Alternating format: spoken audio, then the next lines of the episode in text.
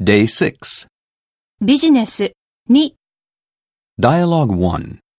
Amy and Joshua discuss the project to establish a branch in China.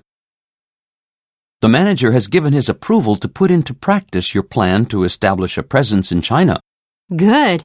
We're a multi-billion dollar corporation, and it's time we had a multinational presence. China is an obvious place to invest in. It's set to be a dominant global player. We mustn't pass up this chance.